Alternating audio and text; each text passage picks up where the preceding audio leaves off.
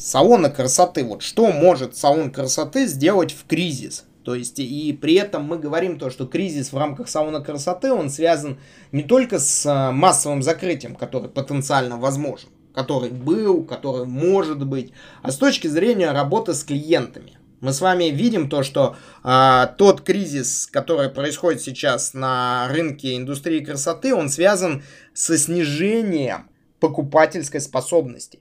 Со снижением покупательской способности. А соответственно означает что? То, что люди начали перераспределять по-другому деньги. У людей совершенно другие финансовые поступления. То есть мы должны что сделать? Мы должны увидеть новую экономическую модель и создать новую экономическую модель для своего салона красоты. Это реально тяжело сделать, потому что до этого старая модель, она каждый месяц из года в год приносила какую-то успешную прибыль. Сейчас этого не происходит. Соответственно, если это не происходит, возникает вопрос, что мы можем сделать? С точки зрения классической экономики сделать мы можем две вещи.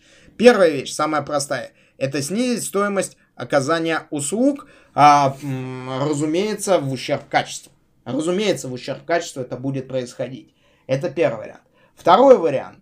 Без снижения стоимости оказания услуг попытаться уйти в VIP-сегмент. VIP-сегмент. Это очень тяжело сделать, но это возможно. Но опять же, почему тяжело? Потому что при стабильном рынке вы об этом не думали. Вы собирали э, прибыль оттуда, откуда вы могли ее легко собрать.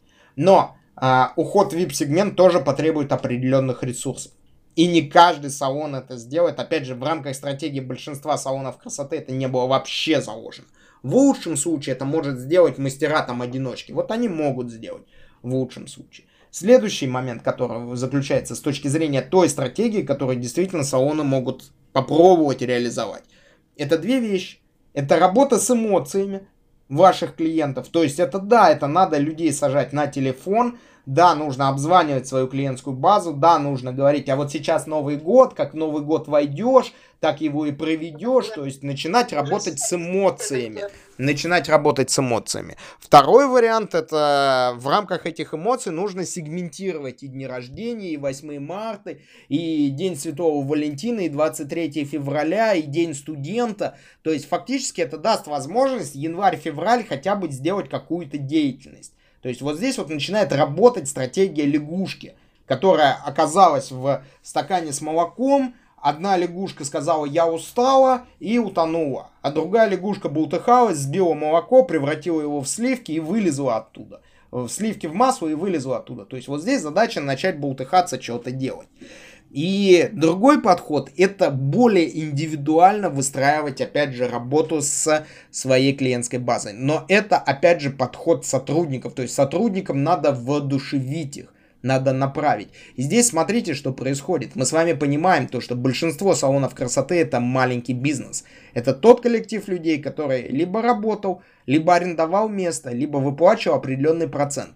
И люди находились в неком потоке, который они для себя сформировали, и в той бизнес-модели, которая для них оказалась вполне устойчивой. А теперь дальше возникает очень серьезный вопрос. А что будет мешать парикмахеру уйти и сказать, я буду стричь дома? Или я буду оказывать услуги на дому какие-либо косметологические? Да, букву закона мы обсуждаем отдельно. Есть над чем подумать. Да, санитария тоже есть над чем подумать. Но это люди, которые обладают определенными навыками. Такая ситуация может произойти. И если еще что... своей клиентской базой. Еще своей клиентской базой. А, которая будет либо а заимствована, тире украдена, тире там с ней что-то произойдет. А еще, если мы поднимем вопрос такой, связанный как с косметологией, что требует и более подготовленного оборудования, и более подготовленных кабинетов, то мы увидим на самом деле то, что кризис на рынке есть, кризис есть очень-очень сильный, и единственный вариант на самом деле для салона красоты это воодушевить своих людей, сотрудников, воодушевить их эмоционально работать, сформировать и еще раз показать, что это единая команда в бизнесе, и эта единая команда этот кризис должна пройти вместе. А это на самом деле задача очень и очень что сложная, потому что именно вот в рамках кризиса проявляются как люди, так и экономические взаимоотношения между людьми, так и актуальность тех ресурсов и реальность тех ресурсов, которые есть. Потому что, возвращаясь опять же во многие салоны красоты, многие люди ходят в салоны красоты к конкретному мастеру, а не к конкретному бренду. Это очень важный момент. И у многих есть телефон конкретного мастера. И здесь много очень вопросов, связанных с моралью, с этикой бизнеса, с корпоративной какой-то ответственностью, а также вопросов, связанных с текущим восприятием как личности, так и бизнеса в целом. Поэтому всегда нужна какая-либо что конкретика.